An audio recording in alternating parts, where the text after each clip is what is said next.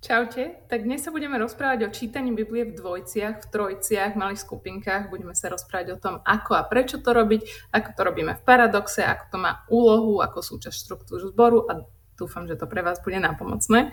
Začnem čítaním textu z 1. Petra, takže ak si to chcete so mnou otvoriť, tak budem čítať 1. Petra 1, 22 až 2, 3. Tak poďme na to.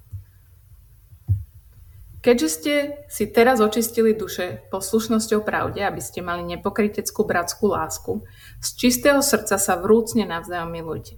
Veď ste znovu zrodení nie z porušiteľného, ale z neporušiteľného semena. Živým a väčšným Božím slovom. Lebo všetci ľudia sú ako tráva a celý, celá ich sláva ako kvet trávy. Tráva uschne, kvet opadne, ale pánovo slovo ostáva na veky. To je to slovo, ktoré sa vám zvestovalo. Zhoďte teda zo seba všetku zlobu, všetku falož a pokrytectvo, závisť a všetky ohovárania a ako práve narodené deti túžte po čistom duchovnom lieku, aby ste od neho rástli na spásu, keď ste už okúsili, že pán je dobrý. Tak v tomto texte by som si chcela eh, všimnúť dve veci. A tou prvou je, že čo Božie slovo robí. A možno ste si to už všimli, že tá prvá vec, ktorú tu Peter hovorí, že Božie slovo robí, je, že, že um, Božie slovo je ne, to neporušiteľné semeno, ktoré, z ktorého vyrastie nový život, z ktorého sme znovu zrodení. A teda každý, kto nepozná Boha, potrebuje počuť Božie slovo na to, aby mohol byť znovu zrodený. Ale ten text ďalej tu hovorí, že pri znovu zrodení to nie je koniec uh, momentu, kedy potrebujeme Božie slovo. Je to, je to ten začiatok a to, čo ten život naštartuje, ale zároveň je to niečo, čo potrebujeme všetci stále. Čiže tam na konci textu vidíme, že keď už máme ten nový život, sme práve narodené deti, máme túžiť po čistom duchovnom mlieku, čím Peter tiež myslí Božie slovo, aby sa čo dialo, aby sme od neho rásli na spásu. Keď už sme zistili, že Pán je dobrý, keď už máme ten nový život, keď už sme to pochopili, tak teraz tým Božím slovom, tým čistým duchovným mliekom sa ďalej krmíme, aby sme rástli. Teda tá prvá vec, ktorú si chceme uvedomiť, je, že Božie slovo je úplne pre každého, potrebujú ho počuť neveriaci a preto ho môžeme používať pri evangelizácii a mali by sme, a to je to, čím sa oni obratia, ale ako náhle sú už kresťania, tak stále potrebujú rásť a každý z nás potrebuje ďalej rásť. A tá druhá vec, ktorú tu vidíme, je, že ten rast sa prejavuje v zmene nás, z ľudí, ktorí sme boli možno plní zloby, falše, pokritectva, závisti a všetkého hovorenia, na ľudí, ktorí sú očistení, poslušní pravde a navzájom sa nepokrytecky milujú. To je veľmi zaujímavé a to je niečo, prečo, um, prečo sa stále rozprávame o, o čítaní, spoločnom čítaní Božieho slova. Takže z tohto textu by som tak ako keby chcela ukázať to, že, um, že pri čítaní Božom, Božieho slova spoločného máme dva ciele. Chceme rásť v poznaní Božej dobroty. Čiže tá prvá vec, v ktorej chceme rásť, je náš vzťah s Bohom. Chceme Jeho spoznávať v slove, v ktorom sa On zjavuje.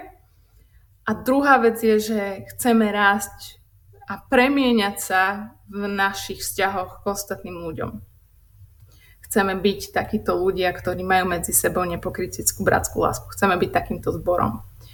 Ale povedali by ste si, že tak toto je efekt čítania si Biblie, eh, porozumenia Božieho slova bez ohľadu na to, či si ho čítam, či si ho čítam sám alebo s niekým. Takže možno tá otázka je, že toto sú teda tie naše dva ciele, ktoré máme pri čítaní Božieho slova. A tá otázka je, že prečo to teda robiť v dvojciach, keď um, porozumenie Božieho slova má tento efekt tak či tak takýto, že rast, rastieme v našom vzťahu s Bohom, rastieme v láske voči iným ľuďom, lebo nás to slovo premieňa. Tak e, k tomu by som asi chcela povedať toľko, že v tomto texte e, z 1. Petra sme videli ten pocit, ktorý by sme mali mať ako ľudia, ktorí potrebujú rásť a ktorí vedia, že potrebujú byť premieňaní, tak Peter to tam opisuje ako túžba novonarodeného dieťaťa, ktoré, ktoré vie, že to, to mlieko mu dáva život. Iba z toho môže žiť. A ak by sme boli úprimní sami k sebe, tak určite by sme povedali, že, že my v sebe nevidíme takúto dychtivú túžbu po Božom slove.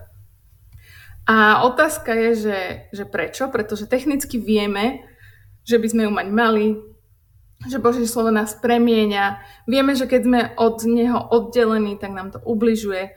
Ale napriek tomu čelíme nejakej bariére. Jednoducho tá radosť a túžba a také dychtenie po tom živote, ktorý môžeme mať iba skrze Božie slovo, tam nie je.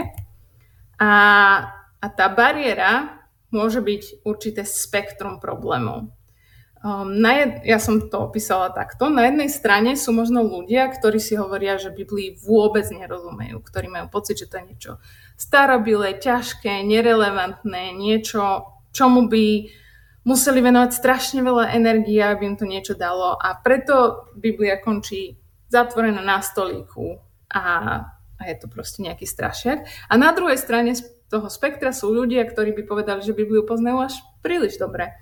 A toto je samozrejme len taká naša predstava. Obidve tieto strany toho spektra, od toho, že vôbec ne, nerozumiem Biblii, po to, že ju poznám až príliš dobre, uh, to, sú, to sú také naše výhovorky, bariéry, ktoré potrebujeme prekonať a kdekoľvek sa na tom spektre nachádzame, tak výsledkom toho je, že Bibliu nečítame, nepočúvame Božie slovo v nej a teda sa nekrmíme tým čistým duchovným liekom, nerastieme, zakrpatieveme a potom je to možno pre nás aj ťažšie počúvať kázne, ktoré vykladajú Božie slovo, alebo sa rozprávať o aplikácii Božieho slova. Um, jednoducho všetky tie veci, ktoré chceme spoločne ako zbor robiť, sa nám v tom tak strácajú. A realita je, že Všetci vieme, že táto bariéra existuje, vieme ju aj pomenovať, vieme, že by sme ju možno chceli prekonať, ale keď som s tým sám, tak je veľmi ťažké sa motivovať dostatočne na to, aby som s tým niečo urobil. A tu prichádza ten obrovský benefit toho, keď mám dvojcu alebo trojcu. Lebo ten druhý človek, ktorý tam je, ma totiž dokáže potiahnuť. Už len tým, že si to dáme do kalendára, už len tým, že ten druhý človek sa so mnou chce stretnúť, kvôli tomu, aby sme si čítali Božie slovo. To je brutálna motivácia. A nie je to len o tom, že to mám v kalendári. Už to samé je obrovská pomoc. Ale je to aj o tom, že Pán Boh nás stvoril úžasne rôznorodých, s rôznymi typmi rozmýšľania a často sa stane, že ten druhý človek sa spýta otázku, ktorá by napríklad mne nikdy nenapadla. Alebo prinesie novú perspektívu. Alebo ten text, ktorý by som si možno doma prečítala, možno by sa mi nejaká časť zapáčila, možno by som si niečo zapísala a to už je také akože dobré stišenie, keď si človek niečo zapíše, ale ten druhý človek prináša niečo, na čo by som sama nikdy nedokázala prísť a to je tá perspektíva, ktorá je iná od tej mojej, ktorá môže priniesť práve tú čerstvosť. Čiže buď mi môže osvetliť Bibliu, ak som na tej strane spektra, že tomu nerozumiem, a ma to proste potiahne, že niekto nad tým takto rozmýšľa a, a nie je to pre neho úplne nerelevantné. A na druhej strane ma môže nadchnúť práve niekoho iný typ rozmýšľania, iný typ otázky. A možno mám pocit, že dobre, to už mi nemá čo dať, to už som čítala tisíckrát, ale keď sa do toho textu znovu pozriem s niekým iným, vidím, že ten človek tam vidí veci, ktoré ja možno preskakujem, ktoré mi tak akože zostarli a môže ma to opäť nadchnúť. A ja v tomto vidím obrovský dar a obrovskú milosť v tom, že Pán Boh stvoril e, církev ako církev. A že nechce, aby sme každý sedeli doma sám a, s Božím slovom, ale chce, aby sme sa pri ňom stretávali a chce, aby to v nás vyvolávalo tú, tú zmenu, aby nás to ťahalo bližšie k nemu a jeden k druhému. A teda pri čítaní Biblie sa deje taký pozitívny cyklus, pretože my jeden druhého ťaháme bližšie k tomu slovu, chceme mu lepšie rozumieť a to slovo nás premienia, pretože to Pán Boh zaslúbil, že to bude robiť. A efekt tejto premeny je, že sme si bližšie, že církev je homogénejšia, že církev je postavená na spoločnom základe. Ľudia sa navzájom milujú a súčasťou tej služby, že ľudia sa navzájom milujú a slúžia si, tak súčasťou tej služby je presne to, že znovu si chcú pomáhať a ťahať jeden druhému, ho, aby boli bližšie k Bohu, Božiemu slovu, aby mu lepšie rozumeli. A takto sa to opakuje v takom pozitívnom, skvelom pozitívnom cykle, kde si pomáhame jeden druhému, aby nás mohlo Božie slovo premieniť. Takže teda verím, že toto je dostatočná motivácia na to, aby sme si našli ten čas, aby sme si našli dvojcu, ak ju nemáme. A hovoríme si to stále znovu a znovu, že presne preto to chceme, aby každý v paradoxe mal dvojcu. Nie preto, že by sme si sami nemali vytvárať priestor pre Božie slovo vo svojom osobnom živote. To tiež hovoríme stále o našej osobnej zbožnosti, ale veríme, že toto spoločné čítanie môže byť aj tým katalizátorom, ktoré nakopne aj našu osobnú zbožnosť a túžbu byť každý deň premieňaný Božím slovom. Tak teraz sa presuniem od toho, že prečo to robíme a aké máme ciele k tomu, že čo by sa malo diať, keď sa stretneme. A dúfam, že to tu už dostatočne zaznelo. Um, a to je to, že keď sa stretávame a otvárame spoločne Božie slovo, tak to, čo sa deje primárne, je, že počúvame Boží hlas. Počúvame hlas Boha, ktorý sa zjavil vo svojom slove. Boh je Boh, ktorý komunikuje so svojim ľudom skrze svoje slovo a to slovo máme zapísané v Biblii. A Biblia nie je učebnica, nie je to encyklopédia, nie je to kniha inšpiratívnych citátov, ale kniha, v ktorej prehovára Boh. A ja mám pocit, že tým, že sme zvyknutí, že máme Bibliu, máme ju v ruke, máme ju v rôznych prekladoch, alebo dokonca ju máme v telefóne, kde sa nám to už úplne stráca, lebo to je ako keby sme si scrollovali hoci čo na Facebooku, takisto si scrollujeme veršiky v apke Biblie, tak toto všetko má na nás taký efekt, že na to zabúdame. Že zabúdame na to, že keď sa stretávame, napríklad v tých dvojciach, tak sa nestretávame len my dvaja, ale stretávame sa spoločne, aby sme počuli Boží hlas. Nahlas, v jazyku, ktorému rozumieme, slovami, ktorým rozumieme. Jednoducho, my máme Boha, ktorý nie je ticho. A to by v nás malo vyvolávať istú mieru bázne, keď otvárame Božie slovo.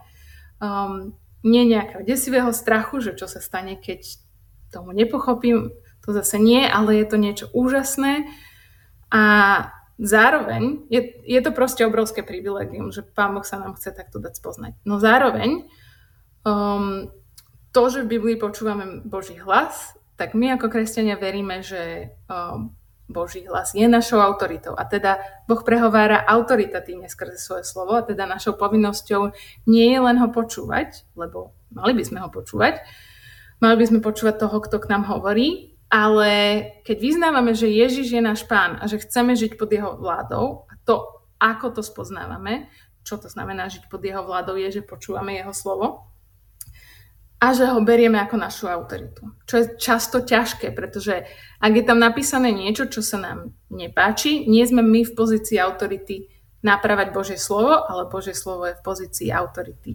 napravať nás. Keď si teda uvedomujeme, že toto sa deje, keď sa stretávame a otvárame Božie slovo, že poču, počujeme Boží hlas a že potrebujeme, aby nám Boh pomohol pokorne sa podriadiť pod autoritu jeho slova, tak je strašne dôležité sa spoločne modliť. Modlitba je dôležitá, pretože to ňou vyjadrujeme to, že sme závislí na tom, aby Duch Svetý zjavoval svoje slovo aj nám. To slovo, ktoré zjavil ľuďom, ktorí ho zapísali. A chceme, aby v nás stvoril, stvoril meké srdcia, ktoré neodmietajú to, čo on hovorí. A to je jednoducho strašne dôležité. Neviem, či to zvyknete robiť, ale chceme modlitbou začínať, keď sa stretneme a nielen to. Chceme sa modliť aj ďalej, aby to, čo sme počuli, nás premienialo. Jednoducho nechceme iba poznať nejaké odpovede a mať technicky rozobratý ten text. Chceme z toho slova žiť. Chceme, aby nám to dávalo ten život, o ktorom sme si čítali v 1. Petra. Chceme, aby nás to premienialo, aby nás to ovládalo. Jednoducho chceme, aby to bolo našou, našou životodarnou vodou alebo mliekom. A to sa nestane bez toho, aby sme o to Boha prosili.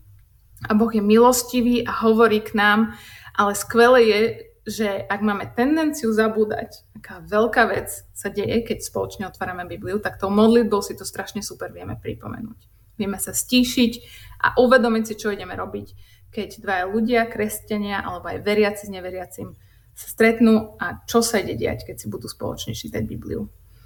No a keďže uh, to skutočne to, čo sa deje, je, že počúvame slova stvoriteľa vesmíra, ktorý chcel, aby sme ho počuli, tak našou úlohou je chcieť ho skutočne počúvať. Mám teda pre vás niekoľko typov, ktoré bez ohľadu na to, aký text čítate, či už čítate text, ktorý sa bude kázať na kazni, alebo čítate nejakú inú biblickú knihu, tak môžete ich použiť. Um, takže ako, ako na to, ako na biblický text. Tá prvá vec, ten prvý typ je zostaň v texte najdlhšie, ako sa to dá. Čiže to, čo chceme, je text si čítať, chceme mu porozumieť, chceme porozumieť tým vetám, ktoré máme pred sebou. Čiže prvou našou úlohou je pýtať sa, pochopili sme vlastne, čo sa v tom texte deje. V skutkoch to možno bude ľahšie, pretože v skutkoch čítame príbeh, takže možno uh, si pri tom zostávaní v texte v skutkoch môžeme predstaviť niečo trošku iné, ako také uh, rozliepanie tých vied. Možno ste samozrejme pochopili príbeh, ktorý sa vo vašom texte udial, ale je super si to vedieť prerozprávať alebo predstaviť si danú konkrétnu scénu, ktorú čítam. A keď, a keď hovorím predstaviť si, tak nemyslím, že by som si mal predstavovať veci, ktoré tam nie sú. Ale znovu sa vraciam k textu, ktorý mi môže pomôcť predstaviť si to. Ako sa tí ľudia v príbehu cítili? Napríklad teraz, zajtra budeme počuť o tom, ako prišiel veľký húko do miestnosti, kde sa ľudia modlili a očakávali na Ducha Svetého. A to sú detaily, ktoré tam náš autor, Lukáš, dal na schvál. A my sme si to vedeli predstaviť, že keď prišiel prvýkrát Duch Svetý, tak to nebolo niečo nenápadné, čo sa dalo prehliadnúť. Jednoducho, všetci v tej miestnosti to počuli, možno všetci v celom meste to počuli, proste bola to veľká vec. Ale teda aj pri tom predstavovaní je strašne podstatné stále byť v tom texte, stále mať tú snahu vložiť sa do toho textu a zažiť, zažiť ho tak, ako nám, ako nám bol napísaný. A pri tejto snahe sa často stáva, že si možno domýšľame detaily, ktoré nám tam ten autor nenapísal. Preto hovorím, že potrebujeme, aby bol ten text mantinelmi toho, čo tam je napísané a čo tam nie je a s tým súvisí Uh, druhá vec, takže môj druhý tip je čítaj text, ako by si ho videl prvýkrát. Veľmi nám pomôže, keď našou dvojicou je niekto neveriaci alebo niekto čerstvo veriaci, lebo oni skutočne ten text čítajú prvýkrát a vedia nám v tom veľmi pomôcť. Ale keď nemáte takú dvojcu, tak sa v tom musíte uh, vy sami spoločne uh, kontrolovať, pretože pri čítaní Biblie sa nám často stáva, že uh, Jednoducho prvé slovo v nás vyvolá pocit, že aha, to už viem, viem, čo bude ďalej. Neviem, či sa to stáva aj, aj vám, ale mne sa niekedy stáva, že keď si čítam hociakú knihu, tak si prečítam stranu, potom idem na ďalšiu stranu a až tam si uvedomím, že vôbec netuším, čo som si prečítala na tej predchádzajúcej strane a neviem, čo sa tam udialo. Moje oči iba preskenovali text, ale význam mi vôbec neprišiel do mozgu. A pri čítaní novej knihy, kde neviem, čo sa deje, tam si to samozrejme všimnem. Ale pri čítaní Biblie si to nevšimnem, lebo môj mozog tam doplní to, čo viem, že tam je, respektíve si myslím, že tam je. Takže je veľmi dôležité sa tak kontrolovať v tom, aby som daný text čítal vedome, tak, aby som si ten text nedoplňal z hlavy. A viem, že je to veľmi ťažké to nerobiť, ale uh, zase je veľmi super si uvedomiť, že sa nám to deje a vedome chcieť tie vety, ktoré máme pred sebou vidieť Možno niekomu z vás pomôže iný preklad, na ktorý nie ste zvyknutí, alebo angličtina. Čokoľvek to je, tak je strašne super to používať, lebo to, čo sa deje, keď tam doplňame veci, ktoré máme v hlave a ktoré tam reálne nie sú, je, že často si vytvárame také slepé miesta, ktoré si nevšimneme, že ich máme. A práve to, keď si tieto texty čítame s inými ľuďmi, tak sa nám to stáva menej, lebo ten druhý nám ich dá do pozornosti, že aha, pozri sa na tento verš a ty si zrazu uvedomíš, že si si ani nevšimol, že tam ten verš je. No a potom ten môj tretí tip je rozmýšľaj o kontexte. A v tom nám veľmi pomáha to, že si naše texty čítame postupne a čítame si texty, na ktoré nám aj Tomáš potom následne káže, pretože aj kázne nám môže tento kontext, ktorý potrebujeme doplniť. Teraz opäť použijem skutky ako príklad, čiže skutky čítame v kontexte Lukášovho evanielia, keďže Lukáš napísal svoje evanielium a skutky ako jedno dielo. A možno práve nemáte Lukášovo evanílium v čerstvej pamäti, možno ste ho nikdy dopodrobne nečítali alebo veľmi dávno, ale to, čo môžete mať, e, je kontext, ktorý nám dala kázeň z minulého týždňa. To je um, veľmi skvelá pomôcka, um, že to, čo nasleduje, si čítať v kontexte toho, čo bolo predtým. A možno je to pre vás ťažké si spomenúť, čo bolo predtým. Možno proste nie ste typy, čo si píšu poznámky a takže ak sa stretnete raz za dva týždne na čítanie tohto textu, možno ste už stihli zabudnúť, o čom bola kázeň pred dvoma týždňami. Čo, či o čom bol text pred dvoma týždňami. Čiže čokoľvek je ten váš spôsob, akým si to vy budete pamätať, vyskúšajte to, lebo je to niečo, čo vám môže pridať takú ďalšiu vrstvu Um, môžete si začať všímať, ako Lukáš nadvezuje na nejakú tému, ktorú začal minule, alebo odpoveda na otázku, ktorú začal minule. A to je pre nás veľmi, veľmi ťažké často si pamätať, že niečo sa udialo minule. Lebo sme zvyknutí Bibliu rozdielovať na malé celky, na ktoré ona pôvodne nemala byť rozdelená. My ju tak rozdielujeme z praktických dôvodov. Ale Biblia je písaná ako zbierka kníh. Často sú tieto knihy listy či príbehy, ktoré autor napísal všetky spolu a napísal ich tak, aby boli čítané spolu a aby boli pochopené spolu. A na to si naozaj skutočne potrebujeme pamätať. Takže ak by ste mohli používať kázne, ktoré počúvate a kontext, ktoré vám dávajú na to, aby vám to pomohlo pri čítaní tých nasledujúcich textov, tak skúste prísť na to, čo je pre vás tá nápomocná vec, aby ste si pamätali, čo sa udialo predtým. Čiže keď sa spolu stretávame, tak sa chceme modliť, chceme tráviť čas v texte, ktorý si čítame, ale naša túžba je, aby sme Božiemu slovu porozumeli, aby sme nad ním premýšľali a aby sme ho aplikovali. A my sme možno často veľmi dobrí alebo silnejší v tom porozumení a už menej dobrí v tom premýšľaní a v tom aplikovaní. A ja verím, že nám v tom pomáha aj kázeň, a pomáha nám v tom aj diskusia na komunite, ak diskutujete o kazni. Mne osobne to veľmi pomáha mať takúto kontinuitu, ale to neznamená, že našou úlohou je v rámci stretnutia dvojce iba spraviť technický rozbor textu. To vôbec nie. Lebo by sme chceli prísť už na kázeň s túžbou toho, že tak ako nás dvoch v dvojici niečo zasiahlo a niečo začalo premieňať, aby tá istá zväz premieňala aj celý náš dvor. Aby sme potom presne to vedeli aplikovať na komunite. A jednoducho už tam v tej dvojci chceme začať ten proces. Aby to nezostalo na tom leveli, že iba to poznám, iba to ovládam, iba som pochopil, o čom to je, lebo to je málo. To ešte nie je to, čo Pán Boh svojim slovom chce dosiahnuť. A teda možno som sa teraz dlho zamýšľala nad tým, ako ten text rozoberať. Um, čiže teraz spomeniem niekoľko otázok, ktoré sa môžete konkrétne pýtať uh, toho textu a e, z každej z týchto častí. Čiže to, o čom sme možno doteraz hovorili, je od, vedieť odpovedať na otázku, čo tento text hovorí. A viem na ňu odpovedať tak, že by som vedel celý ten text prerozprávať svojimi slovami, ale to je presne to, kde nechceme, nechceme skončiť.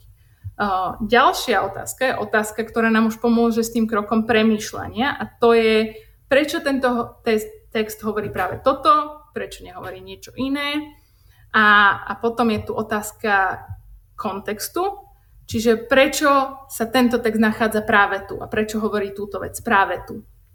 Ale teda keď hovoríme o tom, že chceme ten text aj aplikovať, tak otázky, ktoré sa môžeme pýtať a ktoré nám môžu pomôcť v tomto, je pýtať sa, čo tento text hovorí, čo tento text znamená pre mňa a ako ma to má formovať.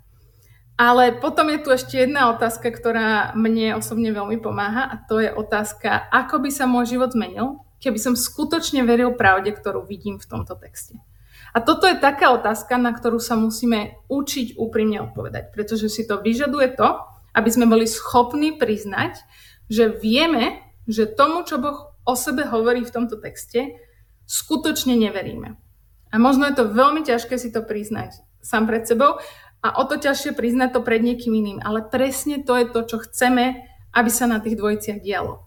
Pretože keď začneme byť schopní úprimne priznávať jeden pred druhým, že ja viem, že tomuto neverím a chcem byť premenený, chcem tomu začať skutočne veriť, nie len tak teoreticky, ale jednoducho fakt je ten, že ak nejakým pravdám o Bohu veríme, tak to automaticky bude mať dopad na to, čo veríme o tomto svete, o sebe, o ťažkostiach, o cirkvi. Jednoducho ma to premieňa. Presne tak toto funguje.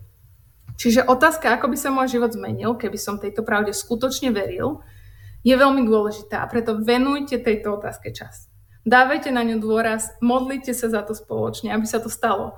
A potom sa pýtajte, vracajte sa k tomu. Verím, že aj toto nám pomôže, keď si čítame sériu textov, tak tie texty väčšinou idú do hĺbky tej nejakej konkrétnej pravdy. Nie je to také, že Lukáš zmenil každých 10 veršov pravdu, o ktorej rozmýšľa. Ale ide ďalej a ďalej, rozvíjajú a ide hlbšie. A teda aj my si môžeme do našich rozhovorov pridávať vrstvy toho, čo Pán Boh zjavil skrze Lukáša v skutkoch a bojovať za to spoločne, aby sme tomu verili.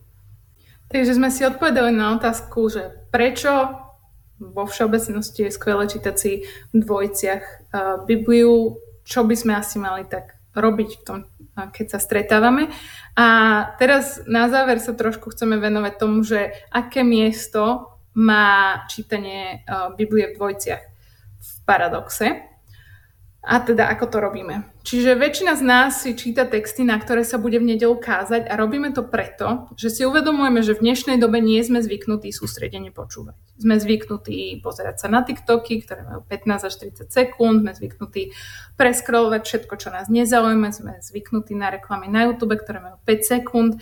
To všetko má efekt na našu schopnosť sústrediť sa, ktorá je brutálne krátka. A teraz prídeme zrazu v nedelu večer do, do zhromaždenia a počúvame kázeň, ktorá má 20-30 minút a je strašne ťažké sa zrazu na ňu sústrediť, hoci je to jedna z najdôležitejších vecí, kvôli ktorým tam prichádzame. Na kázni totiž počujeme Božie slovo zjavené, ktoré nás má premieňať, ktoré nás má krmiť. Jednoducho trpíme tým, že sme sa nesústredili a teda odídeme z tých bohoslúžieb, bohoslúžieb nenakrmení.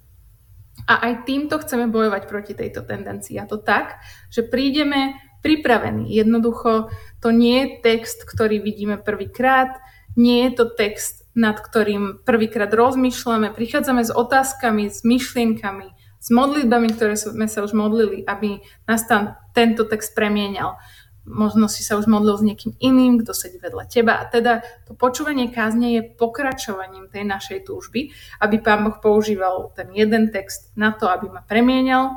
Dávam šancu jednému textu, aby prehováral hlbšie ku mne a verím, že nám to pomáha byť lepšími poslucháčmi. Verím, že nám to bude pomáhať byť lepšími učeníkmi, aby sme si navzájom boli lepšími bratmi a sestrami, ktorí si pomáhajú eh, to, čo počujeme, aplikovať či už na komunitách, alebo v rozhovoroch po službách, rozhovorov večer s manželom, manželkou, alebo v mekači, alebo kdekoľvek.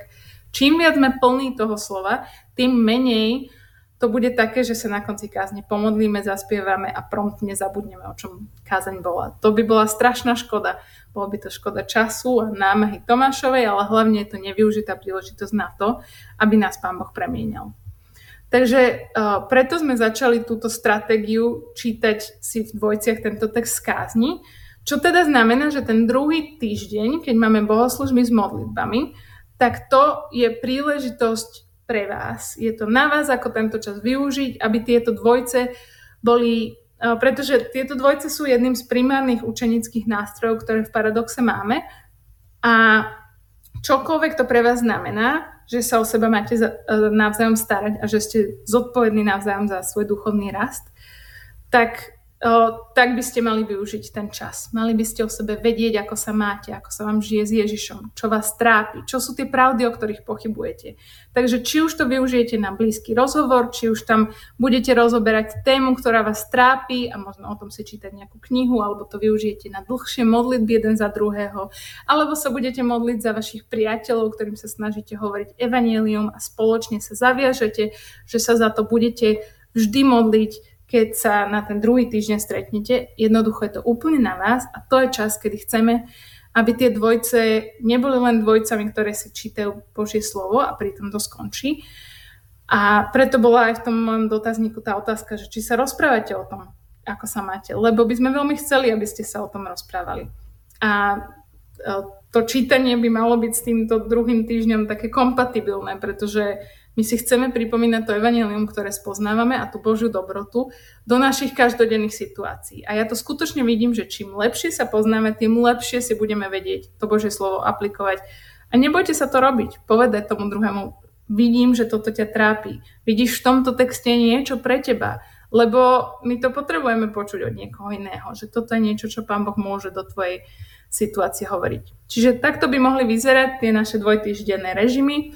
Môžeme to využiť aj na to, že keď sa skutočne nedá stretávať sa každý týždeň, tak sa môžeme pokojne stretávať aj každý druhý týždeň. Čítajte si spoločne text, ale nezabúdajte aj na tú druhú časť toho, čo má tá Biblia dosiahnuť, tá dvojica dosiahnuť.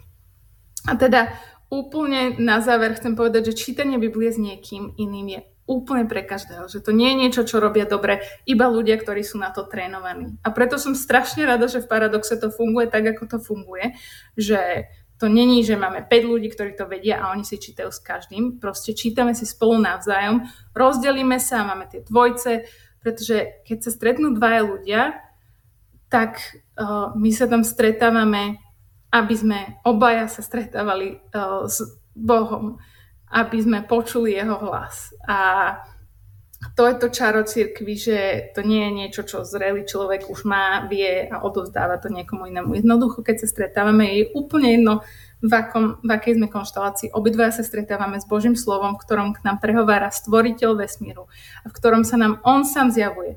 Nikto z nás teda nepríde do bodu, kedy už sme skončili, skončili sme vysokú školu Biblie a už ju nepotrebujeme.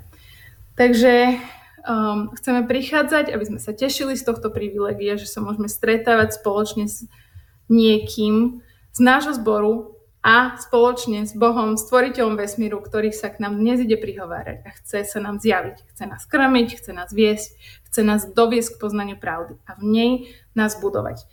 Teraz a priviesť nás do väčšnosti, kde tá pravda bude úplne zjavená a kde ňou budeme úplne premenení. Takže ja verím, že aj tento rok bude pre vás rokom, kedy sa budete tešiť z tohto procesu, aj keď bude niekedy pomalý, aj keď bude unavujúci či frustrujúci, tak dôverujte Bohu, dôverujte Jeho duchu, dôverujte Jeho slovu, že to je to, čo nás buduje, čo nás premienia, čo nás vedie a je to to, čo nás privedie až domov.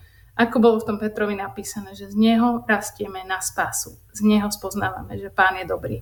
Tak toto je moja modlitba za vás všetkých, aby ste aj tento rok spoločne spoznávali, že Pán je dobrý, viac ho spoznávali, milovali ho viac, milovali sa seba navzájom viac, aby to bol radostný čas každý týždeň, keď sa stretnete.